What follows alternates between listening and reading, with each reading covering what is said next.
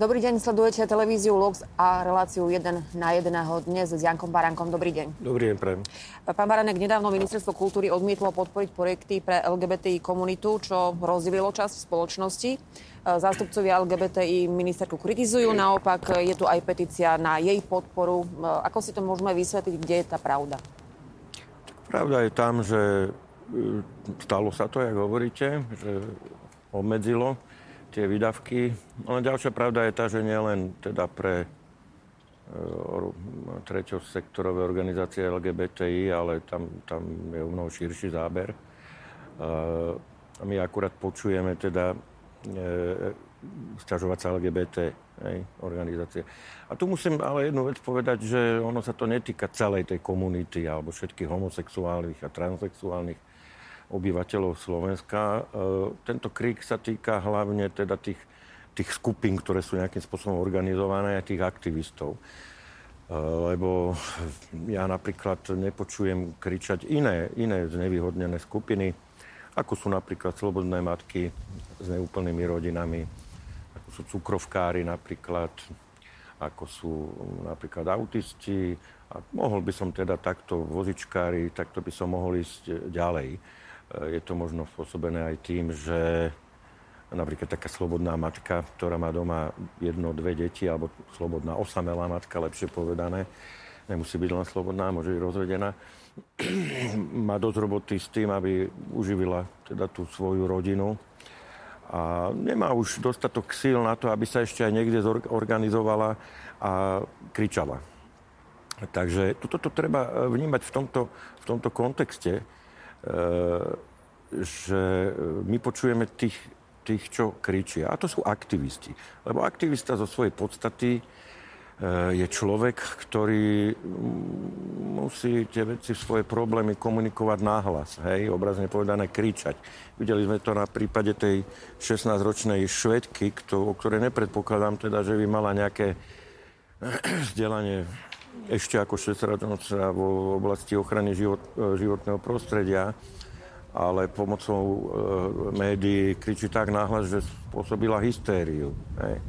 Pozrite sa, e, ja by som bol veľmi rád, keby aj pre tieto treťosektorové organizácie, aj pre tieto menšiny iné e, boli peniaze, No len to není otázka toho, že ten štát by to mal teraz všetko financovať, lebo tie peniaze na to nie sú. No určite, keby tu bolo menej korupcie, menej, ja neviem, pračudecných tendrov, stále ešte menej oligarchov, ktorí majú svoje e, jednoducho záujmy, no tak potom by možno boli peniaze a možno by sa ušli aj pre e, týchto kričiacich aktivistov homosexuálnych skupín obyvateľstva. No ale potom by som ja si odporúčal, nech e, nekričia na ministerku, nech im dá peniaze, e, ale nech kričia, a prečo je tu toľko korupcie? Nech LGBT, nech sa teda spamätá a nech, nech pomenúváva aj problémy spoločnosti, lebo jediný problém tejto spoločnosti nie sú ich práva, ktoré si teda oni prisudzujú sami sebe, Eh, ale pro, te, problém tejto spoločnosti je niekde inde, že prečo nie sú peniaze. No, takisto v zdravotníctve chýbajú peniaze. Hoci, hoci sa tam leje dosť peniazy. A zrazu zistujeme stále, že tam peniaze nie sú. Eh, a LGBT aktivista je takisto aj pacientom, môže mať, ja neviem, zlomenú nohu, hej, alebo môže mať infekčnú žltačku No a takže tento problém sa ho takisto dotýka. E, ja teraz viem, že to, čo hovorím, je ako dosť iracionálne.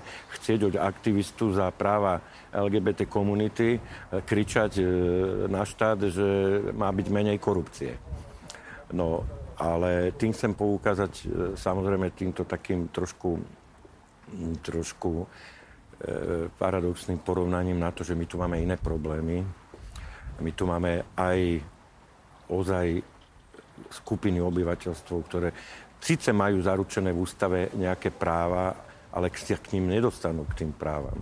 My tu máme, viete, my tu máme napríklad ošetrujúcich členov rodiny a pokiaľ je ten ošetrujúci člen rodiny manžel toho chorého, dostáva tak mizernú, tak mizernú e, podporu od štátu, že ja poznám x párov, naozaj, ktorí sa rozviedli, aby ten ošetrujúci člen rodiny nebol manžel, aby mohol dostávať vyššiu, vyššiu dávku od toho štátu. Otázka ale potom znie, že či, lebo dotac, dotačný systém je v rámci jednotlivých ministerstiev nejakým spôsobom nastavený, či majú mať rovnaký prístup k dotáciám všetky znevýhodnené skupiny vrátane LGBTI. Či tam vlastne možno nie je problém? Takto. Vaša otázka determinuje, že oni sú znevýhodnení. Tvrdia toho sami o sebe. Ale ja si to nemyslím. Uh-huh. Takže ja vám na tú otázku nepoviem, neodpoviem. Ja si nemyslím, že oni sú znevýhodňovaní. Pozrite, ja vám to poviem na príklade. Uh, oni chcú registrované partnerstva manželstva, uh, lebo uh, kvôli dedeniu, kvôli nahliadnutiu do zdravotnej dokumentácie a tak ďalej a tak ďalej. Toto je všetko len zásterka. Lebo dnes 50% heterosexuálnych párov nie je zosobášených. Ergo, majú presne ten istý problém, čo sa týka nahliadnutia do dokumentácie, dedenia a tak ďalej a tak ďalej. 50% heterosexuálnym párom to neprekáža a nepotrebujú žiadnu e, legislatívu, ako sú napríklad e, nejaké e, registrované partnerstva. Im ten právny stav vyhovuje. A prečo nevyhovuje im týmto? Sú presne tej istej pozícii ako, ako hodzeka žena, ktorá žije s mužom bez toho, aby bola zosabošená a majú tri deti. A takých párov je na Slovensku dnes údajne 50% Týmto to neprekáža, ale LGBTI to prekáža. Oni majú, ja neviem, väčšie dedické konania, iné dedické konania. Oni majú, uh, ich diskriminuje niekto, na keď im nedá zdravotnú dokumentáciu na základe toho, že ty si homosexuál, tebe nedám. To není pravda. To na základe toho, že nemajú ten zväzok. Na základe toho, že nemajú zväzok, tak ako ho nemá 50% párov na Slovensku. Z toho mi vyplýva, že toto není problém, že toto je zástupný problém. Že problém je, problém je nastoliť kultúrnu zmenu. Možno na záver skúsme sa pozrieť celkovo, e, ako vy možno vnímate e, celkový postoj slovenskej spoločnosti alebo spoločnosti ako takej e, voči právam práve týchto skupín, homosexuálnych skupín. Aké sú vzťahy, aké máme vzťahy? Ja mám dobré vzťahy s nimi. Ja mám, absolútne mám veľmi dobré vzťahy s nimi. Pokiaľ chcú ísť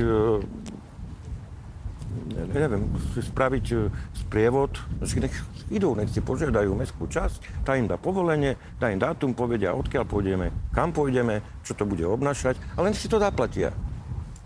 No, ako, e, viete, totiž tu je v rozdiel vo vnímaní filozofie. Ja ich nevnímam ako ohrozenú skupinu. Ja dokonca odmietam z nich robiť skupinu. Hej? Ja ich berem ako jednotlivcov, ktorí sú inak sexuálne orientovaní. No oni sa dohodli, že oni sú skupina. No a teraz si predstavme, čo by sa stalo, keby sa všetky in, znevýhodnené skupiny dohodli, e, do časti obyvateľstva dohodli, že to, takisto sú organizovanou skupinou, ja už som to spomínal, keby sa dohodli vozičkári, oni teda majú nejaký svoj zväz, ale ne, ten nevystupuje takto, hej. Keby sa dohodli cukrovkári, keby sa dohodli kardiaci, keby sa dohodli autisti, keby sa dohodli ja neviem čo, no čo by sme tu mali v tomto štáte? Ale dohodnú sa akurát oni. Ale prečo? Je to potom otázka komunikácie ako také, lebo sám ste povedali, že aj vozičkári alebo nejakí takíto majú nejaké organizácie, ale nepočujeme ich. No, však nepočujeme ich. Prečo ich nepočujeme? Asi majú sa lepšie ako väčšinová populácia? No ťažko, hej. Však sa prejdite po Slovensku, pozrite si bezbariérovo Slovenska. Ešte stále je to katastrofa. Nie je toto všetko aj to, čo sme svedkami, tých medializovaných sporov, hovoríme konkrétne o tejto skupine, a dôsledkom aj toho, že vždycky, keď sú voľby, tak eh, sa niektoré politické strany chopia tejto témy a v podstate počas volebných období nepoznáme jasné postoje tých politikov?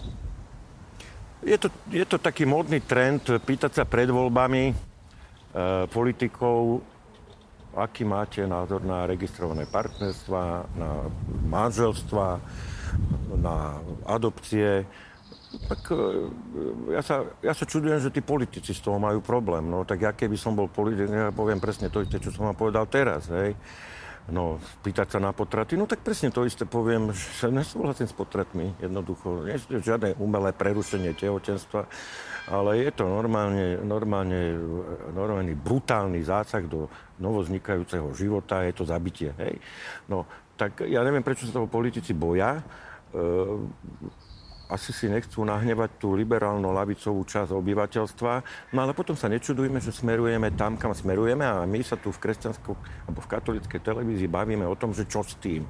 No tak ja vám poviem, čo s tým. Treba hovoriť pravdu a treba hovoriť to, čo si myslíme. Ne to, čo chceme, aby počul, ja neviem, e, LGBT skupina alebo lavičiari, lebo keď som raz kresťansko-konzervatívny analytik alebo politik, no tak budem hovoriť podľa svojej viery, podľa svojho hodnotového systému. Aj keď som politik.